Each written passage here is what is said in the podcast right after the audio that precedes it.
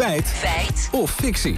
Over lonenlammers die nog nooit zo snel zouden zijn gestegen? Ja, want met het nieuwe jaar komen er ook nieuwe regels voor werkgevers. En dat betekent dat de loonkosten nog nooit zo snel zijn gestegen. Dat zegt tenminste Niek Hinseveld, beleidsadviseur bij werkgeversvereniging A W V N bij R T L Nieuws. Nou, dat zou goed nieuws voor ons zijn, maar is het ook waar?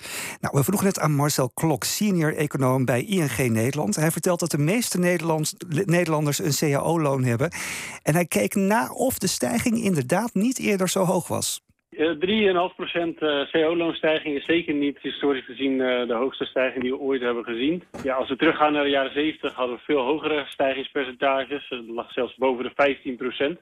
Nou, daar uh, zitten we echt niet bij in de buurt en dat verwachten we ook niet uh, voor de komende tijd. Het is wel even geleden dat we drie komma vijf hebben aangetikt. Dat is zeker niet uh, ongekend. vijftien procent in de jaren zeventig zou nu ook wel lekker zijn. Ja, ik kan het wel gebruiken, ja. Inderdaad. Maar dat komt omdat toen de loonstijging gekoppeld was aan de inflatie. Die was toen ontzettend hoog door de oliecrisis. Desondanks is het een tijd geleden dat we deze stijging hebben gezien.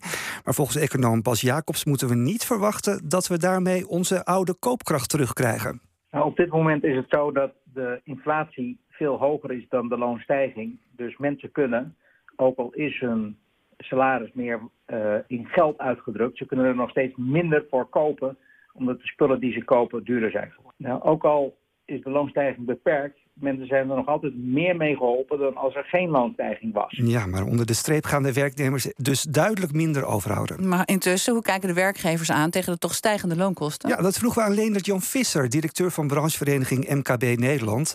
Volgens hem hebben veel ondernemers op dit moment een ontzettende angst voor de toekomst.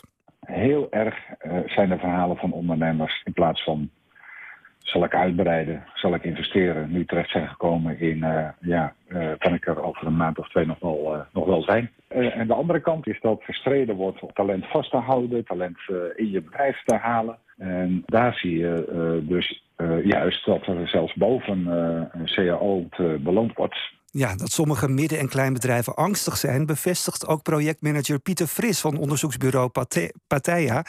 Zij deden onderzoek naar de stijgende kosten en concludeerden dat de toekomst er inderdaad niet al te rooskleurig uitziet. We zien dus dat als we scenario's doorrekenen voor een paar jaar, dat voor de meeste branches gemiddeld genomen de, de cijfers rood worden. Dus de, dus de bedrijfsresultaten onder nul uh, terechtkomen. Dat betekent natuurlijk niet dat dat voor ieder bedrijf geldt. Het is, maar ja, als het voor, het voor de gemiddelde al geldt, dan geldt dat zeker voor, voor een groot aantal bedrijven die in die branches, die in die branches vallen. Nou, sommige bedrijven belanden dus in de rode cijfers door de hogere kosten. Maar is, is die loonstijging, is dat nou feit of fictie? Ja, het is dus lang geleden dat we zo'n stijging als deze hebben gezien. Maar de uitspraak is fictie.